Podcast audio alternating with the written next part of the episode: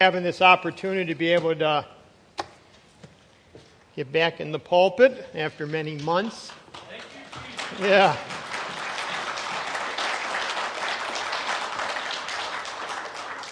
If I try to walk, I will be brought back on the tether. So this is going to be a new experience for me and not walking. So, but we will see how it goes.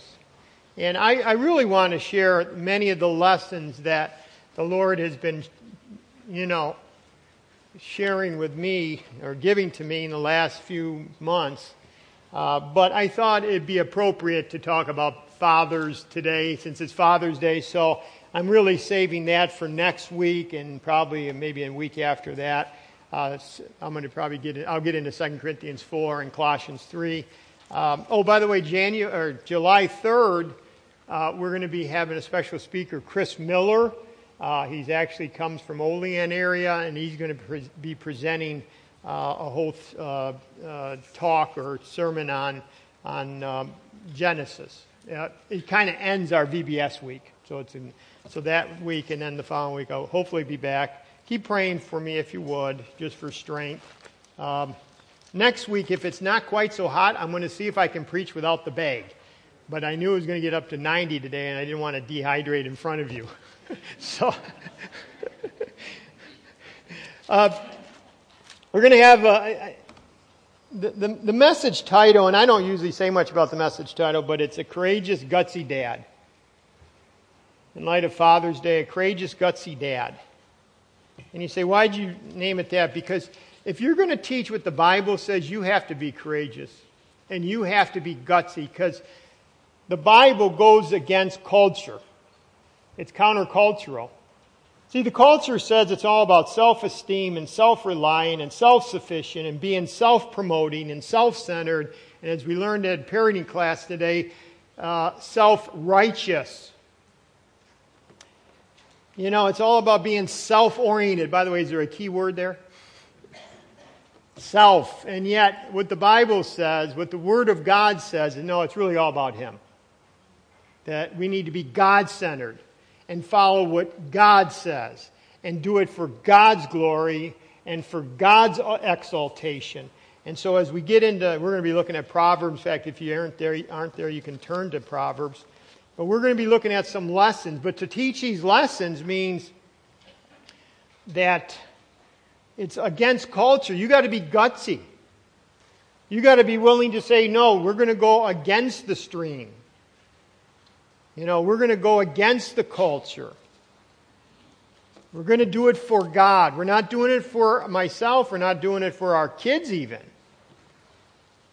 we teach these principles and disciple for these principles because it honors God. You know, when, it, when we think of parenting, you know, one of the interesting things is, like if you go to CBD or one of the bookstores, there's all kinds of parenting books. And quite honestly, a lot of it's garbage because a lot of it is very self centered, trying to promote self, really. I mean, it really is going against the Bible. Even though they say they're Christian authors and that you bought it at a Christian store, be careful. Be very careful. By the way, let me give a plug. Bill and Jen are teaching a class downstairs parenting. It's excellent. It is excellent. Can I say that again? It is excellent. So if you're a parent and you haven't yet gone to that class, they're only into the second week. And I actually bought two extra copies of the DVD. So if anybody came to me and said, I really want to do it, but I want to get caught up, I can hand it to you and say, watch the first two and then we'll get you right into class. But I would encourage you to get in that class because it's very biblical. But you know, there's a lot of parenting stuff out there. But you know, when it comes to the scriptures, there's really not a lot of parenting passages. I mean, you got the most famous one in Ephesians 6, verse 4 Fathers, do not provoke your children to, ra- to wrath, to anger. That's the negative side. But bring them up. This is a positive, but bring them up. That means to mature them. Uh, bring them up in the nurture and admonition of the Lord. That's, that is, in the New Testament, the key passage. There's one other in Colossians 3. Now, if you go to the Old Testament, you have Deuteronomy 6 where it talks about teaching them whether you walk or lie down or in the house or out of the house or well, basically whatever you're doing, always teaching. But, but beyond those key passages, there's really not a lot said about parenting. Now, there's a lot that you can teach as far as what you have to teach. I mean, the whole Bible, the whole counsel of God. But as far as specific passages, however, in the Old Testament, there is one key, actually not passage, but book that was literally written from a father to a son, and that again is Proverbs. And so if you're in Proverbs chapter 1, it says, The Proverbs of Solomon, the son of David, king of Israel. This is, this is Solomon discipling his son. This is a manual. This is a book on parenting in the sense of this is what I want you to get. You know, he's telling his son, this is what I want you to get. And so he writes these to his son. In fact, you say, well, how do you know it's to his son? Well, let's just briefly look at this. Look at chapter 1, verse 8. My son, hear the instruction of your father. And by the way, he's going to say that over and over again. I always picture this whenever I read this. Solomon taking his son's chin. You know how like little kids like running around, you can't, and, and like holding it and looking into his eyes and saying, Hey, I want you to get this. Because kids are bouncing off the walls. So he's like, you know, my son, hear the instruction of your father. And don't forsake the law of your mother. Verse 10, my son, if sinners entice you, do not consent. How about chapter 2, verse 1? My son, if you receive my word. See, my son. How about verse 10? Uh, no, not verse 10. Let's see here. Chapter 3, verse 1.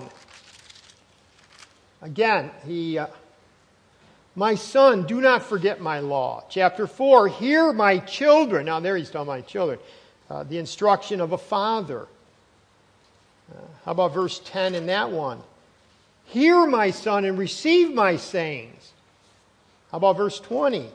My son, give attention to my words. Incline your ear to my sayings. I mean, you, you hear the, the heart cry of this father? Man, I'm, I'm trying to get you to understand wisdom. I want you to get instruction. And you can almost see the kid, yeah, yeah, dad, I got it. Yeah, you know, you're not that smart. You know, you know, it's always interesting, you know, when they're young, yeah, whatever. And then they get a little bit old. Then they move out of the house. Dad, could you help me out with this? Um, chapter 5, verse 1. My son, pay attention to my wisdom. You, you get the emphasis? You're not listening. Uh, chapter 6. My son, if you become surety. Now, there he's talking about money. And then chapter 7, verse 1. Um, my son, keep my words and treasure my commandments. And I would just encourage you right from the start if you're a a son or a or daughter or a young person or even an older person, you know, after reading all those passages, one of the things that we first of all, it just hits you. I mean, here's Solomon. He keeps going back. Why? He's saying to his son, listen, are you listening? And, and I would just ask you, are you one that hears?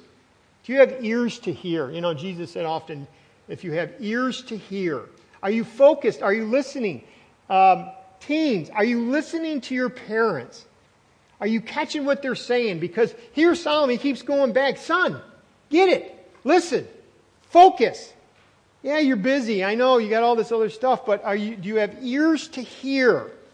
Because Proverbs 15:5 says this, a fool rejects his father's instruction. A fool does that. But he who regards reproof is wise, is prudent.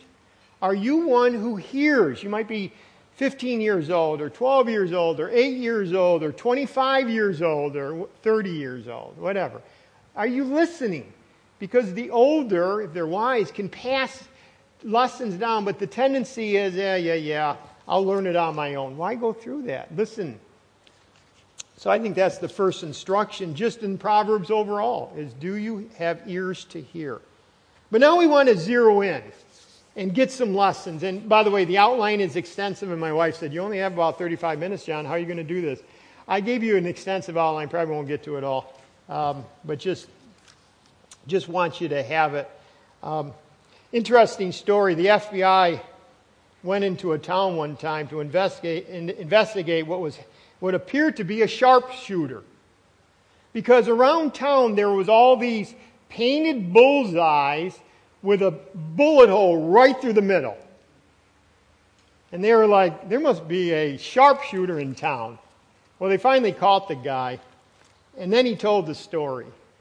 He said, Well, what I would do is I would shoot and make the hole and then draw the target around it. Well, sometimes I think we're like that when it comes to the Word of God. See, we determine this is what I want to be and do. And now God get used to it. That's the target. We don't want to do that. We want to go to the Word of God and say, wait, what is the target from the Word of God? What does God expect? And then hit that, right? So that's what we want to do here. We want to, we want to see what the Lord expects for us. Uh, the first one is this, and again, we're going to we're going to be all over Proverbs. This is not a exposition in the sense of going in one passage. It's just, and, and it, I know it's going to be hard maybe to keep up, but I just want you to just get the, these eight lessons. And like I said, we may only hit some of them very superficially simply because of time.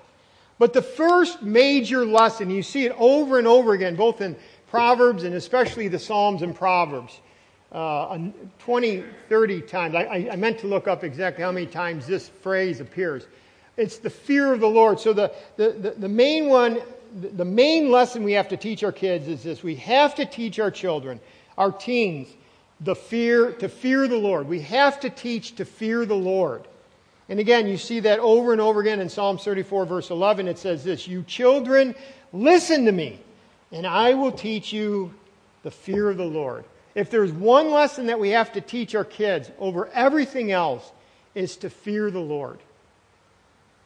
There's a, there's a tendency to be lackadaisical when it comes to God. By the way, you probably see in your own life. I, well, it, it, would be shown this way.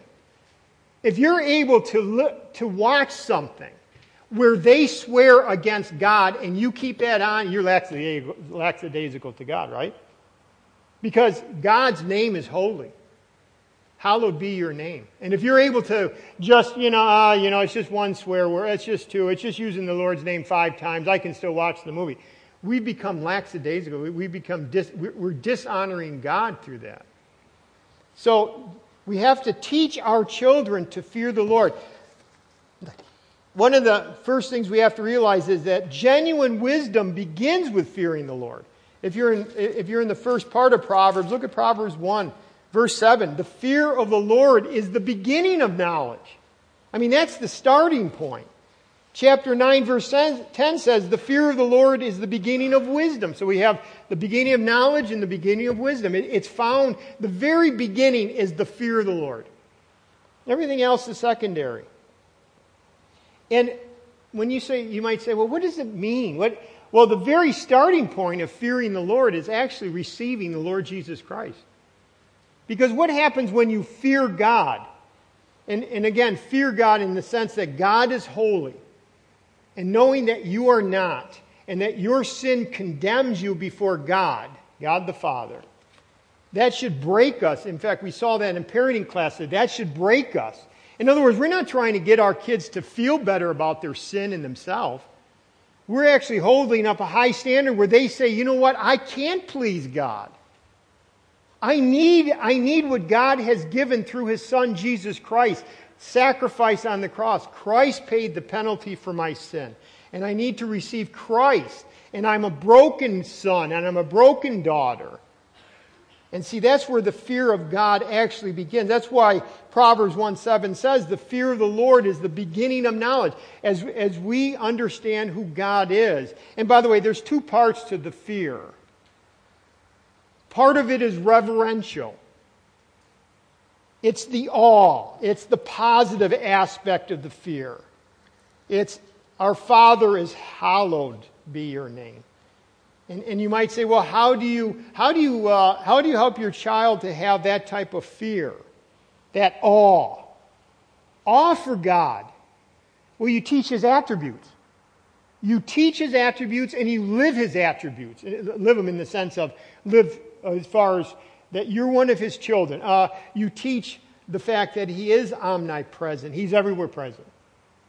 I mean, the one that I've been holding on to for the last three months is that he is sovereign.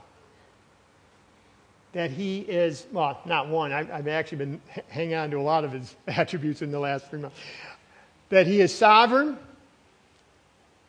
that that it, there is providence. Providence means he works all things according to his purposes. You know, I mean, even the mess of this world, you realize this, that even in the mess of this world, He is working everything according to His purpose. He's working everything towards the day when Jesus Christ will finally come back to this earth. He's working towards that day, right? I mean, everything is, I mean, even though sinners are in control, they think God is sovereign and God is, has providence. I've been really holding on to God's wisdom, God's love that God is merciful and He is gracious. I love what we just sang. What is that one line? That all His ways are perfect? I mean, that's just like, yeah, Lord, all your ways are absolutely perfect. I mean, you got to hang on to that one, right? You got to hang on to that one. Okay, when you teach your children those truths, which are found in the Word, and then live those truths out, because you know what God's going to do for each one of us? Out of His grace and mercy, He's going to put you through trials. Right? Suffering, trials, temptations.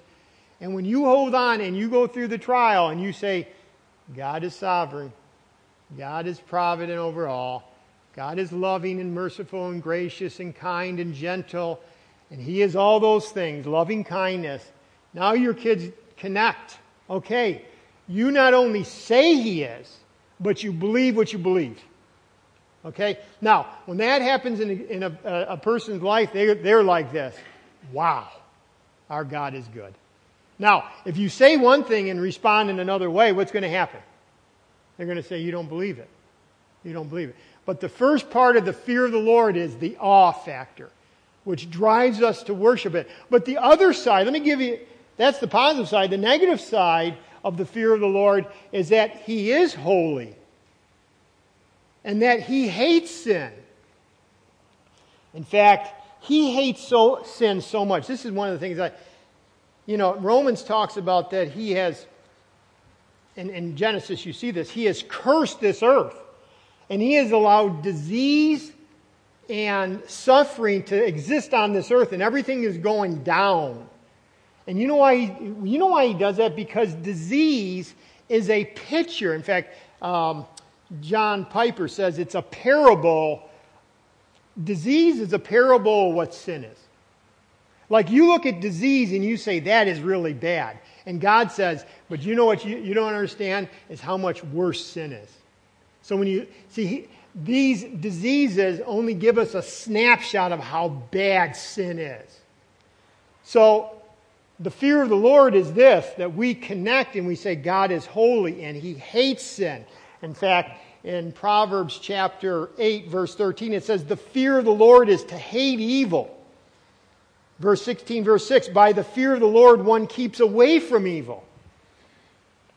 So we are in awe of God through his attributes, but one of his attributes, well, many of them are is holy and just, and we are sinners.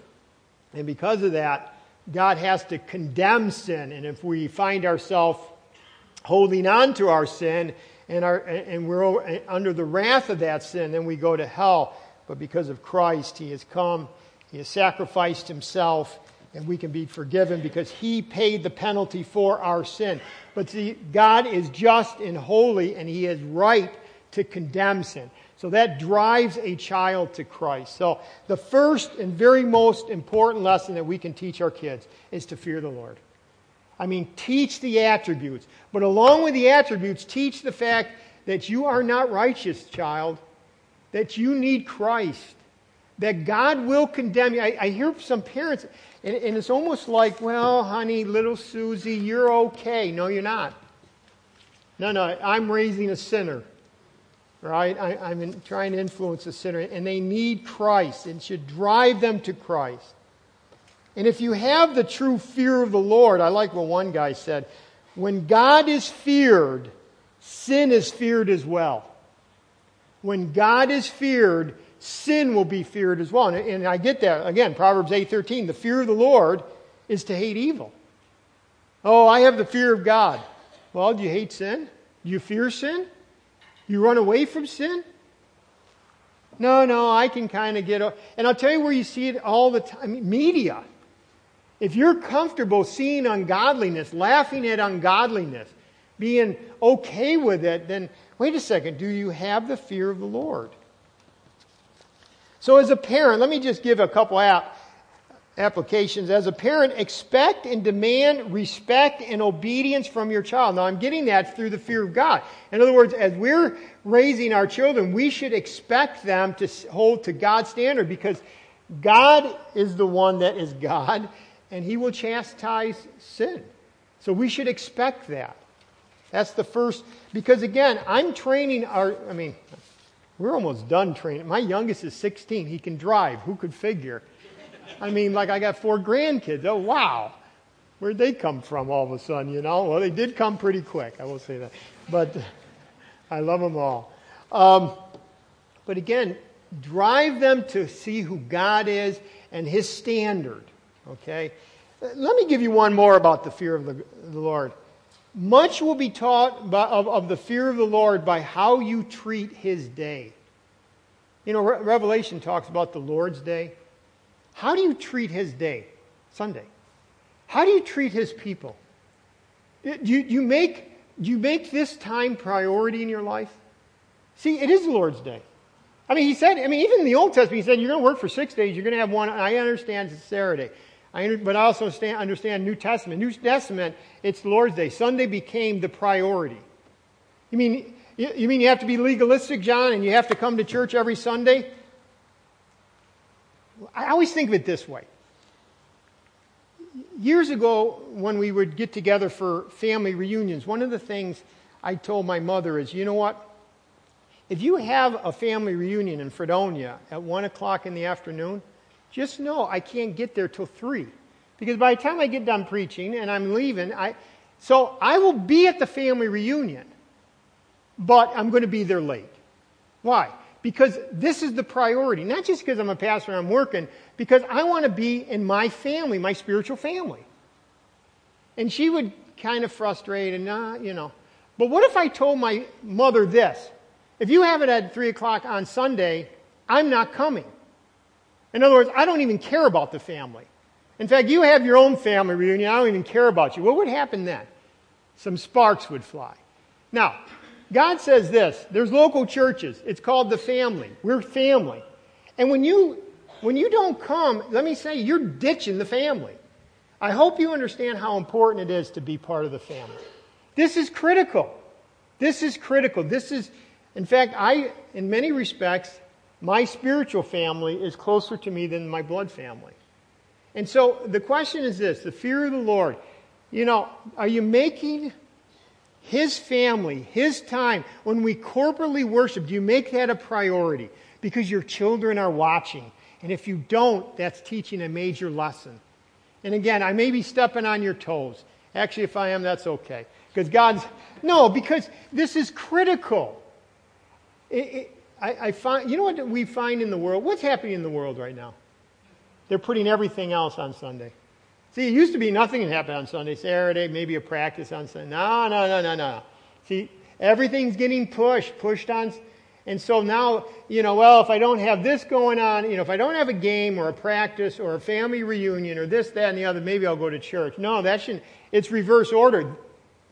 My spiritual family is priority because there's a dynamic that happens corporate worship, corporate learning, corporate together that I don't get anywhere else. That's priority. Okay? So that's the first thing. The fear of the Lord and even how you treat the day is, is critical. Now, I can see I've already taken up a third of my time. Number two, we must teach our children to guard their minds. Look at chapter 4, verse 23. Watch over your heart, and the heart is used synonymously for uh, mind. Watch over your heart with all diligence. Watch over your mind with all diligence, for from it flows the springs of life. So, one of the second key lessons we have to get to our kids guard your mind, guard your heart. And I'll tell you what, in our day and age, with cell phones, you know, little cell phones, and, and you see people like this, you know, clicking all, uh, you know, you're talking to them and they're clicking away, you know? But this is one of the most dangerous things out there, right? Is this dangerous? Do you realize I can have three? Well, I can't on this. This is a dumb phone. But on three clicks, and I could get to a pornographic website, right? I mean, it, for, especially for men and boys, most dangerous thing. This, iPads, iPods, computers, lethal. There, there are going to be so many souls that are shriveled up. So many people that will end in hell. And I understand sovereignty and election, I understand all that, but, but the tool that Satan used was media. We have to teach our kids to guard their heart. Because out of their heart, out of their mind, flows the issues of life. By the way, the word diligence in that verse means confinement. You have to confine it. You, the fool, not the fool, the um, simpleton in Proverbs is the, the guy that says, you know, I can do anything in my life and it's not going to affect me. The simple man says, uh, you know, the door is open, let me try everything. And, and the Bible says, no, you will die. You will shrivel. Uh, so we have to guard our hearts. Let me give you a, a statistic. Uh, the average age, I'm just porn. Average age that uh, a, person sees porn is age 12. 11 or 12. Can you imagine that? And, and most of you have seen it. 68% of young adult men and 18% of women use porn at least once a week. 68%. That's two thirds. That's two thirds of men, young men. I can say old men, I don't know. The, the, I mean, and there's statistic after statistic, which I won't bore you with. But the point, the point is this 68% of young. Now, you got some young people here. Okay? I, I would encourage you as parents, ask your, ask your kids point blank, have you seen porn this last week? I would do that. By the way, if you're a wife, I would do that for your husband. I know from what I speak. Okay? Sometimes I think wives, and I'm not saying wives can't fall into it, but be careful, guys. I mean, a wife is supposed to be her uh, husband's helper. Ask him, point blank. Make sure eye to eye, though. Eye to eye. And by the way, be the helper. Don't be the, the one that blows if you, if you hear the wrong answer. But I'll tell you what, guard your heart. Proverbs 4:14. 4:14, do not enter the path of the wicked and do not proceed in the way of evil. Now that's see, do you see what he's saying? As you come up against evil, don't go there. Don't go there. Don't go there. But the second part of the passage in verse 15 it says this, avoid it. That means you've already seen it. Do not pass by it. In other words, don't pass by it for a peek. And then he says this turn away from it. What do you mean? Because now he's already seen it. Turn away from it. That's an imperative. And pass on. In other words, pass on means escape. And he's not talking porn there, he's just talking all kinds of lust. But he's saying, listen, when you come across sin, first of all, be proactive to not even go near it, because it's better, it's easier to avoid temptation than to have to deal with it once you're there. But even if you've got caught in it, then escape, avoid it. We got to teach our kids that. I like what David said in Psalms 101:3, I will set no worthless thing before my eyes. I know my wife for a while there had it right in on the TV. I will set no worthless thing before my eyes. Because again, true character is not defined by how we look in front of others or what we say or how we behave. It starts with what we think. Okay? True character is not how we look, what we say, or how people think, or what we do. It's how we think. So the second major, major um, lesson that we teach our kids is the thinking. Guard your mind. I'm gonna, and, and, and with, with us, with myself, I ask my kids, especially my boys, you, even the older ones, I call them up. I want to know. And if you give me the wrong answer, I'm not okay with that, but I want you to learn to guard your heart.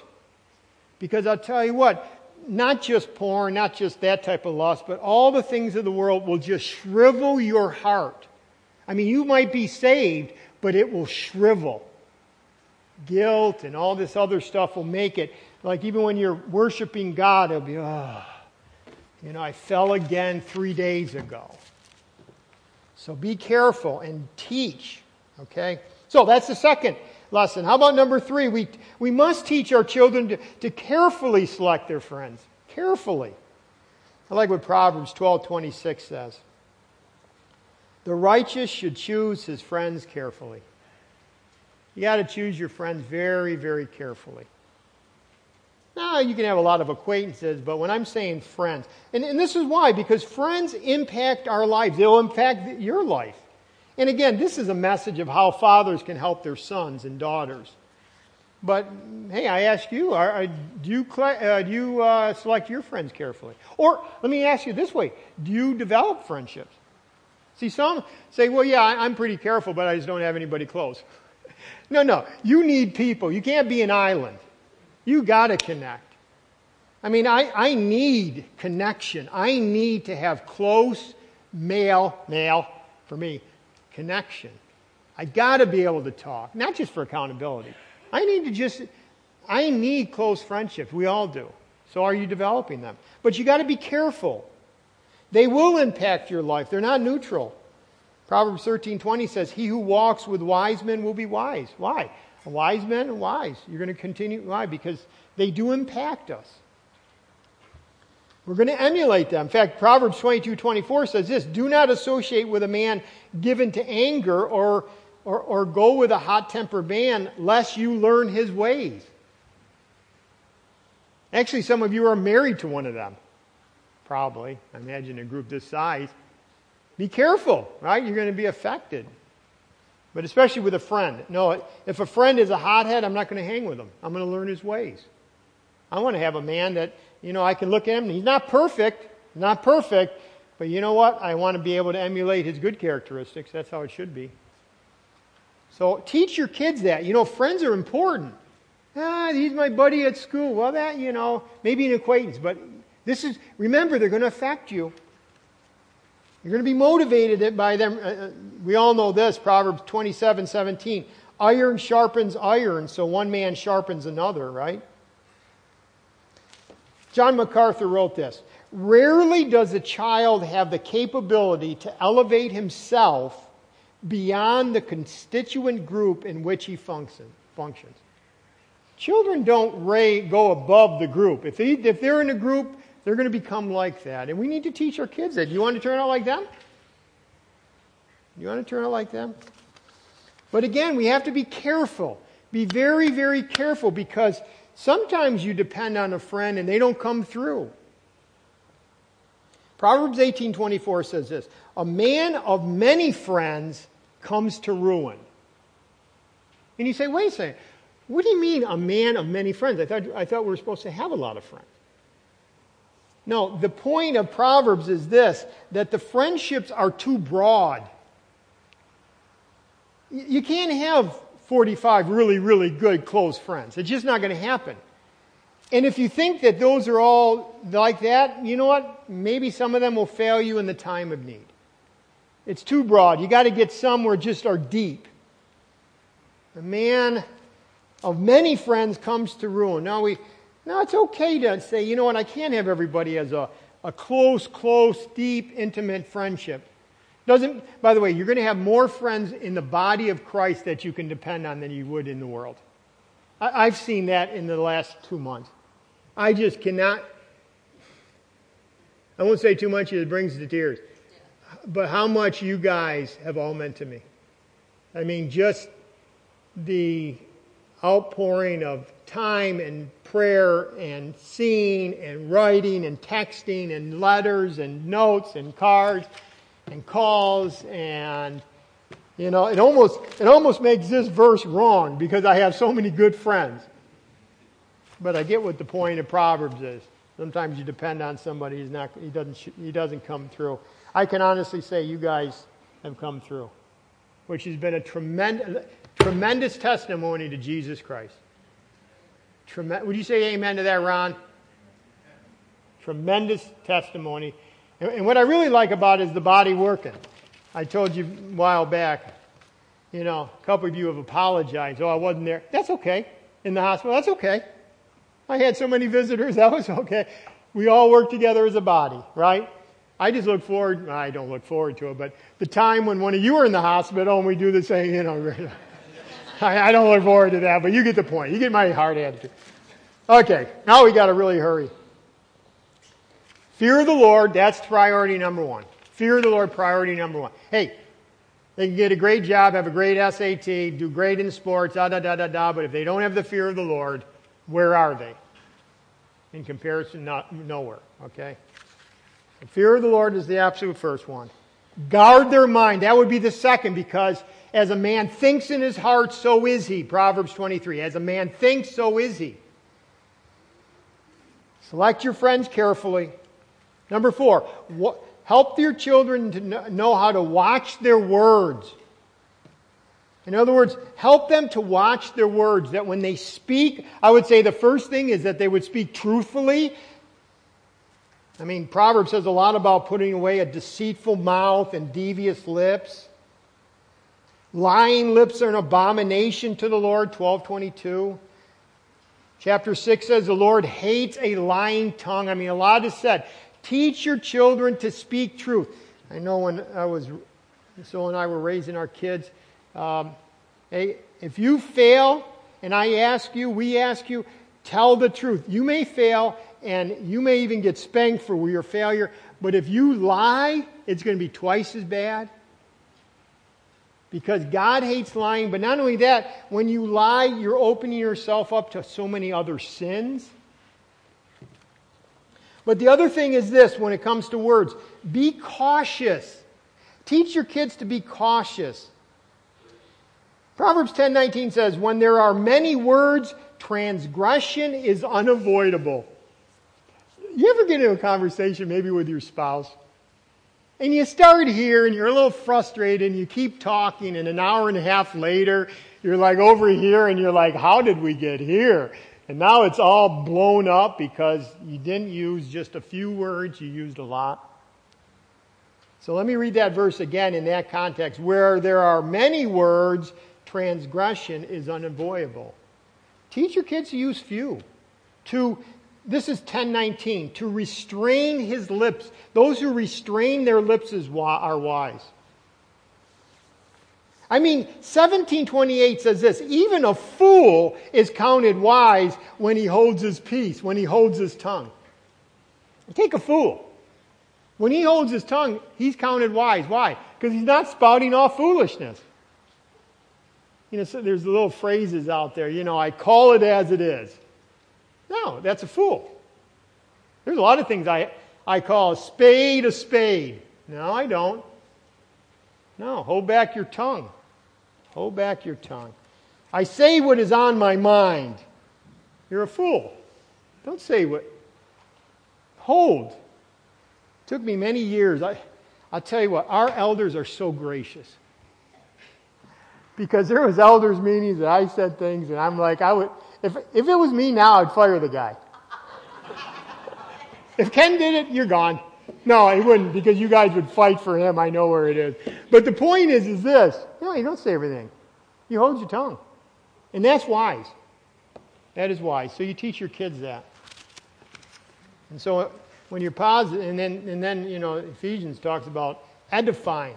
In fact, uh, Proverbs 10 11 says, The mouth of the righteous is a well of life. It's refreshing. Uh, it's like a well of life, you know, because the wise promotes growth and edifies and builds up and all that. So that's number four. How about number five? We must teach our children to pursue their work. Even in the Old Testament, six days you shall labor. Pursue their work. Hey, is work good? You know, a lot of times I don't know if we're putting that out. Oh, one more, one more year and I can retire. What does that tell the kid? He's having a bad time. He can't wait till he's retired.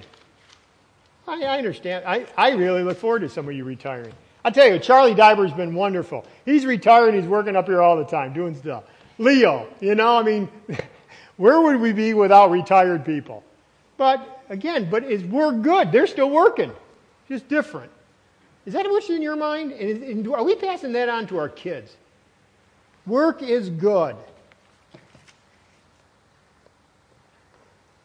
Ah, I better. Oh, I do like this one illustration. talking about works, being self motivated, you know, like go to the ant, oh sluggard, observe her ways, you know, because the ant is always busy, busy, busy, busy, you know. Employees at a Detroit business office found the following important notice on the bulletin board. Quote, the management regrets that it has come to their attention that workers dying on the job are failing to fall down. This practice must stop as it becomes impossible to distinguish between death and the natural movement of the staff. and then they go on and say those who find themselves in that position will be dropped from the payroll. I mean, it's like, wow.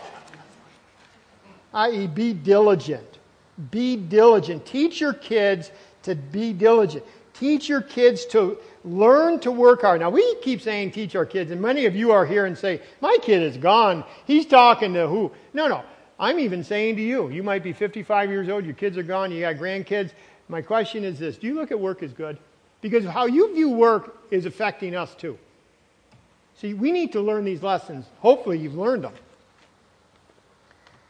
Again, do you see a man skilled in his work? Do you see a man diligent, 2229 in his work? He will stand before kings. He will not stand before insignificant men. So again, we want to teach our kids that work is good. Hard work is good. By the way, I mentioned two guys and I'm started looking around. I've got a whole lot of other guys, I mean, men and women who are retired. And this, you're looking right at me and you're saying, I'm doing all, and you are. There are so many individuals that are retired that say, you know what, now I've got more time to do things for the Lord's work. That's excellent. Number six, teach your children to manage their money well. Or it's actually God's money. You know, it's the Lord's money. And I, I, would just say this there's two key words when it comes to wealth. One is the word contentment. If you're not content, it's going to be very hard to, to handle the money well. Because God calls us to be generous. That's the second key word. And unless you're content, what's going to happen? More, more, more. In fact, one of the little phrases we used to teach our children about contentment was this Contentment is happy with what you have.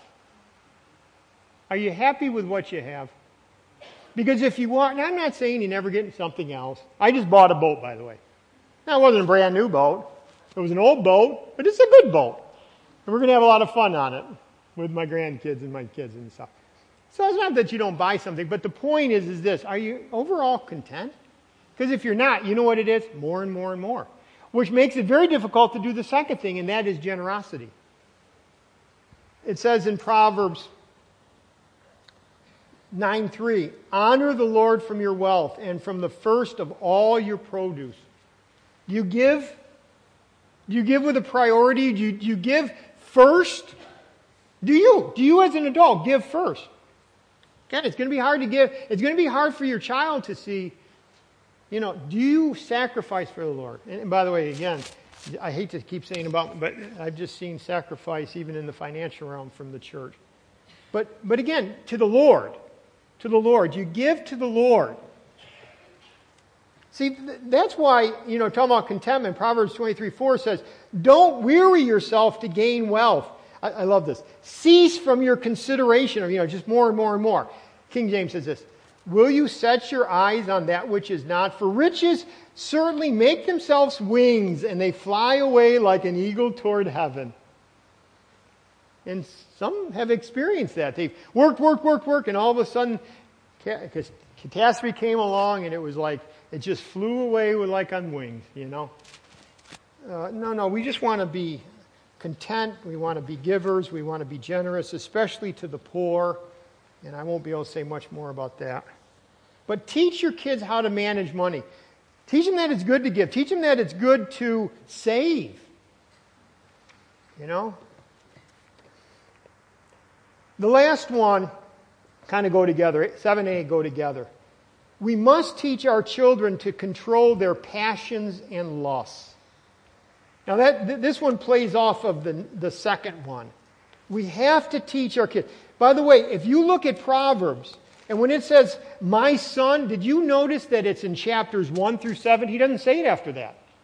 And if you look at 1 through 7, you know what Solomon is primarily talking about? Is sons' lust towards other women.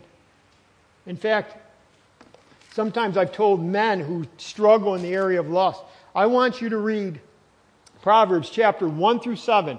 Chapter 1 on Monday, Tuesday is uh, number 2, 3, 4, 5, 6, 7, and keep going because chapters 1 through 7 Solomon is looking at his son and saying, Listen, the number one reason, number one thing I want you to get is this that you have to control your passions and lusts. That's chapters 1 through 7. I like the old story of General Patton. George Patton. Now, I wasn't around to see him, but they called him Old Blood and Guts. And one of the things he was known for with the Third Army during World War II was he was unconventional. His idea of winning a war was kill the enemy. And you didn't ever back down. You just kept pounding them and pounding them and pounding them. And even in Africa, where Rommel was, he finally actually broke the back of the German General Rommel because he just pounded them.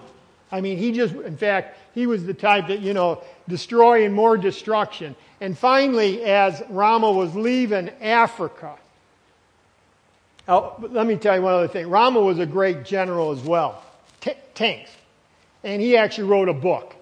In fact, he published the book, Rommel published the, published the book before World War II.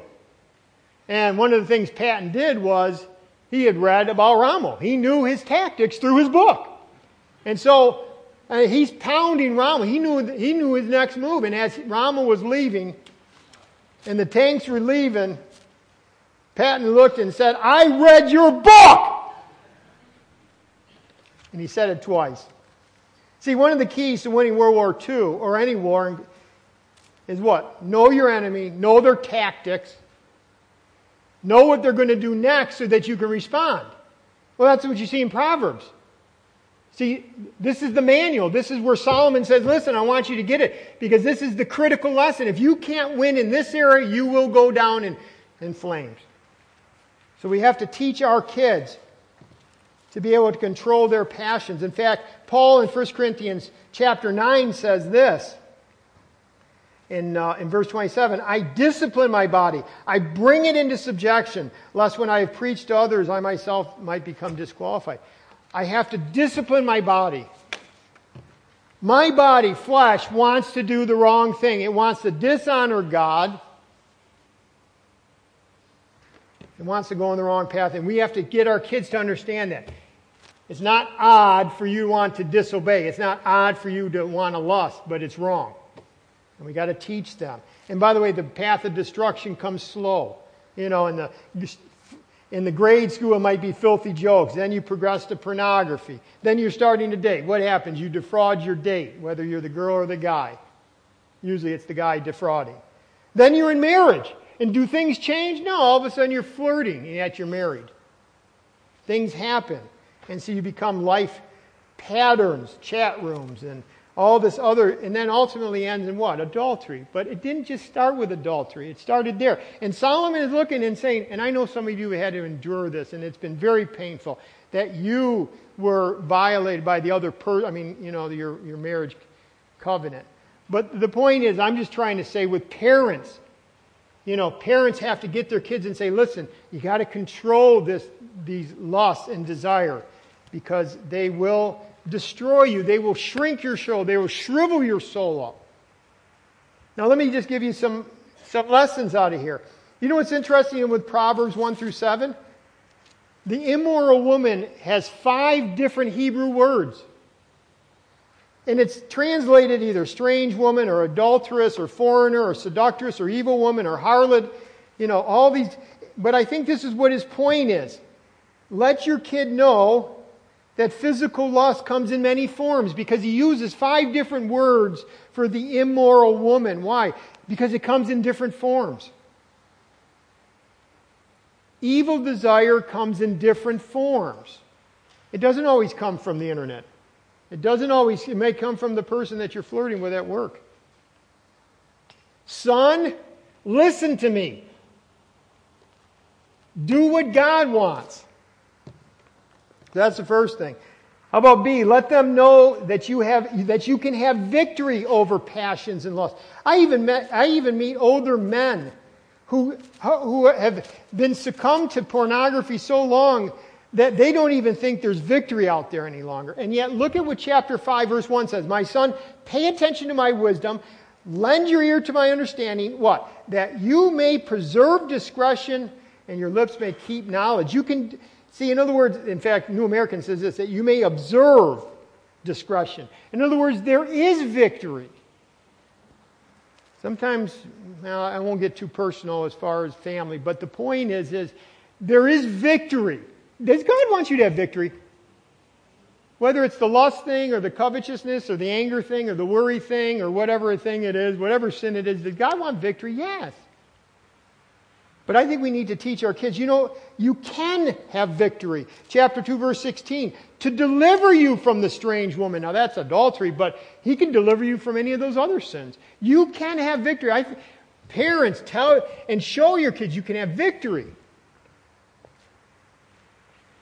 And then finally, show them the danger of lust. And now we go look at, and this is where we end. In chapter 5, verse 3, it says, The lips of an immoral woman drip honey, and her mouth is smoother than oil. Now, you get the point. I mean, she says it's so good. She's so convincing. She flatters her, you with her words. In other words, it's going to be seductive. They're trying to seduce you. Look at verse 4. But in the end, in the end, she is bitter as wormwood. That means suffering.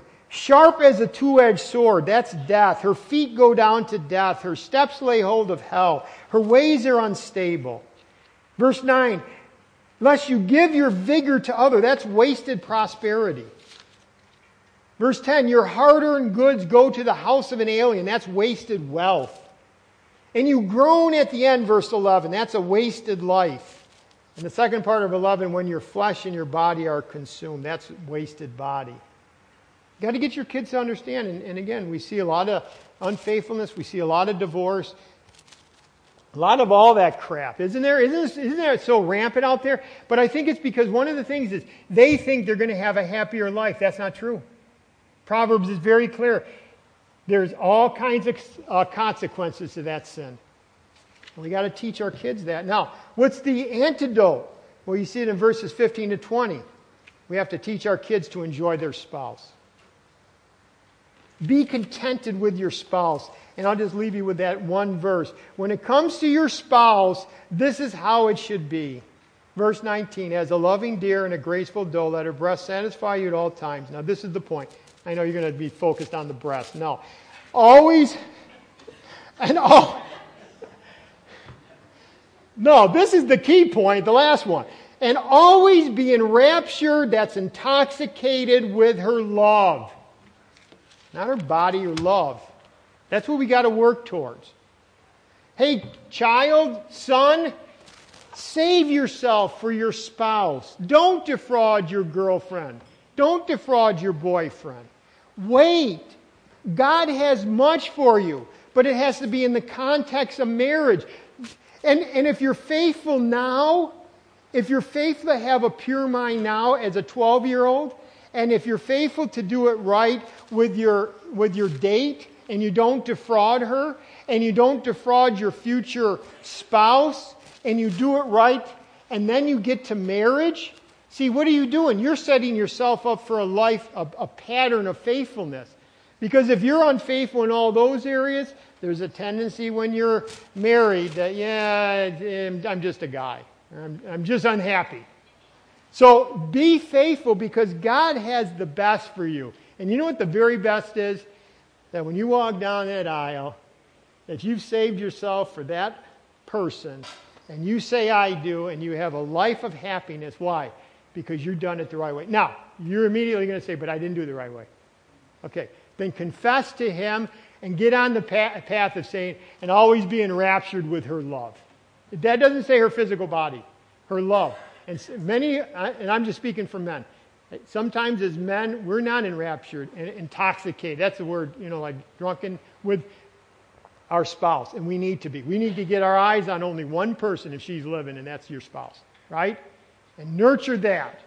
Nurture that. And as you nurture that as a father and a grandfather, now you can pass that on to your child, right?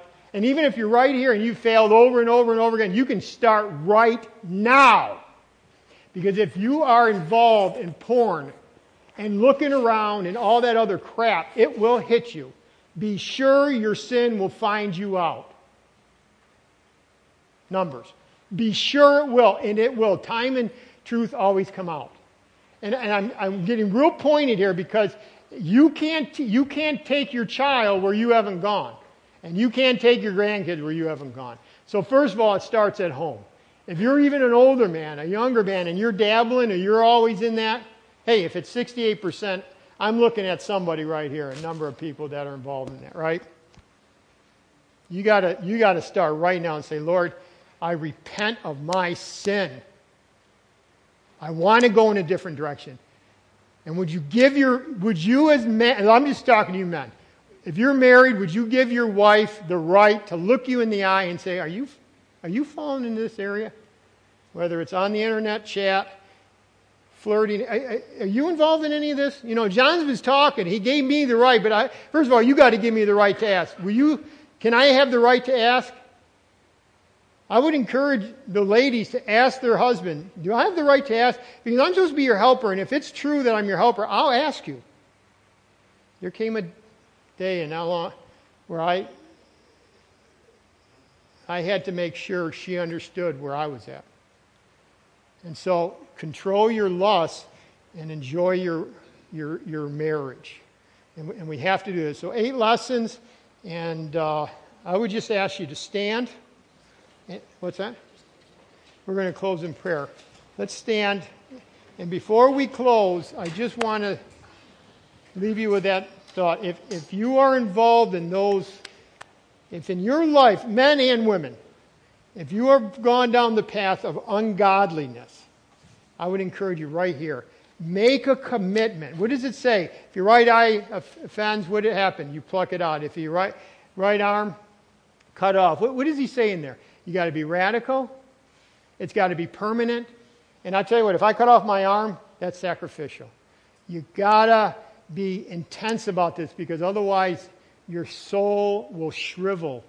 Your soul will shrivel. I'm going to encourage you to just bow your heads, and if you want to talk with the Lord, and then I'll close, and then we'll be done.